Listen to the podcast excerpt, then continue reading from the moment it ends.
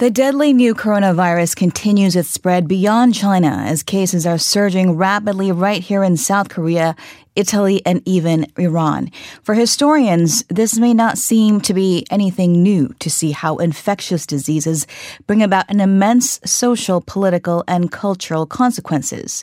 So, what are the lessons we can learn from the past? For this discussion, I'm pleased to welcome Professor Frank Snowden. He studies the history of medicine at Yale University, and he's also the author of Epidemics and Society from the Black Death to the Present. Thank you so much for joining us, Professor Snowden. Oh, it's my pleasure to be here with you. Thank you. So, your book, Epidemics and Society, walks us through a multidisciplinary and comparative investigation of the medical and social history of major epidemics. Of course, we're talking about the bubonic plague to smallpox, malaria, the respiratory disease, uh, SARS, Ebola, and more. So, in your view, which one would you say had the most impact on society and why? Oh, well, I think there's not really too much debate about it. It seems to me fairly clear that the worst case scenario of all was the bubonic plague. And I think that uh, for centuries afterwards, when people saw a new disease appearing, the question in their mind was, is this a return of the plague? Because the plague seemed to be the worst case scenario anyone could imagine. And the reasons it was that way was that I guess this seemed like the apocalypse, the end of the world. That's partly because uh, the disease had such an extraordinary kill rate. It killed over half of the people it affected. It spread really rapidly. It had never, when it first arrived, it had never been seen before that uh, for centuries, and it had excruciating symptoms and it created the sense because it uh, attacked everyone. It was a sort of universal spread of the disease. It seemed as though it might destroy the whole world. So society began to collapse. Authorities escaped. Uh, the economy collapsed. Boccaccio uh, reports that uh, families began to desert one another, and parents abandoned their children, mm-hmm. husbands and wives abandoned their spouses. So this was absolutely monstrous, and it had an extraordinary impact on everything. Society and the economy collapsed. There was a demographic, half the people of Europe died. There was enormous influence on religion, on the demography of Europe. And it was important also for uh, devising new forms of public health. Uh, quarantine was devised as a means of combating plague, and we see that down to today. Mm-hmm. So it had this tremendous influence on every aspect of society and medicine, and it was that way because it seemed like the end of the world to the people uh, who lived through it. Or if you take a very modern example, uh, the uh, the uh, Seventh Seal, uh, the wonderful film, is one that uh, director is thinking about nuclear disaster, and the worst sort of par- um, analogy he can think of for casting that in 1957 was bubonic plague. And so the film is about uh, the plague, but it's also sort of about uh, the catastrophe of society as a whole. That does bring us uh, a lot of perspective, actually, kind of to what what is going on now. Um, 50% mortality rate. Wow. So um, I do want to bring it back to kind of more modern times, if we will, Professor Snowden. Uh, I'm talking about SARS, the avian flu, Ebola. With the wisdom of hindsight, then, what would you say are the major factors that hamper containment of such infectious diseases? I think there are a number of things that make them really difficult because uh, in it happens we are diseases. Don't sort of choose societies at random. That societies create niches that microbes are able to exploit. And what's happening in the modern world is that we're actually creating situations that diseases can exploit more and more readily.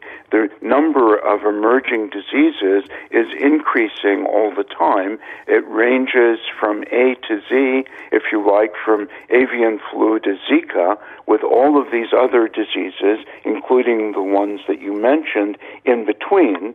And the reasons that this is happening is have to do with the nature of the kind of society we are.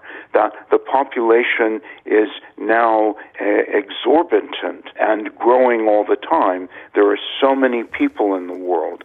Uh, there are not only many, but really densely packed in mega cities with growing urbanization.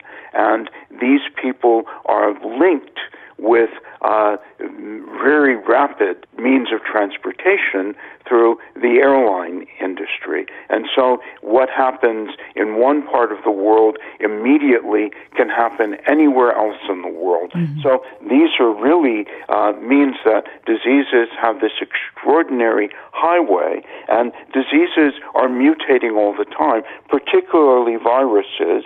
And so globalization is an enormous factor, population size, the density of the population, and our relationship with the environment and with animal populations because we're destroying habitat and thereby uh, bringing people into new and different relationships with animal populations.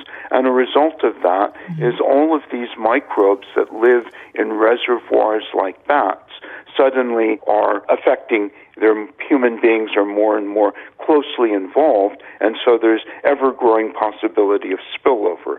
So we have lots of reasons to think that we're in a very challenging time with regard to epidemic diseases. The diseases mutate rapidly, and human beings need to rely on their intelligence. Mm-hmm. That's the one weapon that we have. Indeed.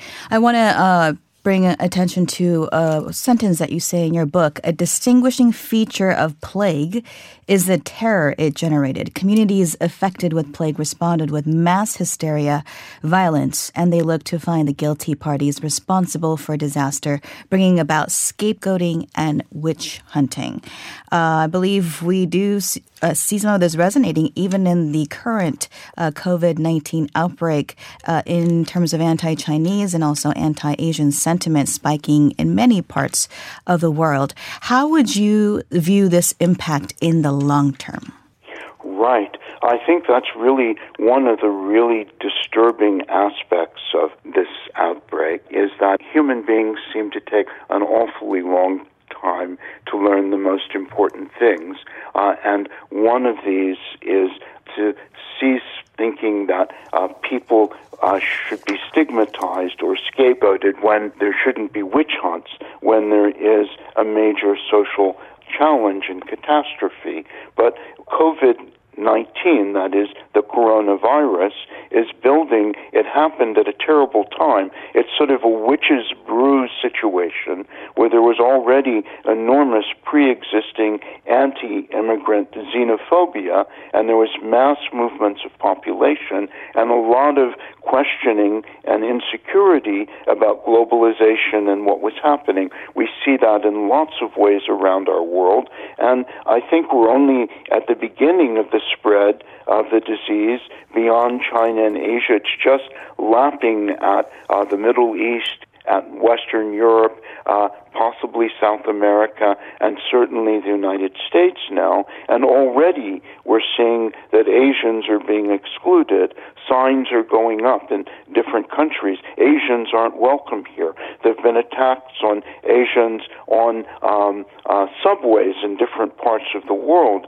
There are narratives that spring up on social media about bizarre Asian culinary practices their, their videos, pseudo videos of Asian people eating bat wing stew and this sort of thing. And so I think we can see a really dangerous escalation of xenophobia and uh, scapegoating that's already underway, and the disease is really just beginning. So I think that's really a frightening aspect of this disease. It's not new, but that doesn't make it any the less frightening. Mm, all right, we'll have to leave it there. Thank you so much for your time and insights today, Professor Snowden.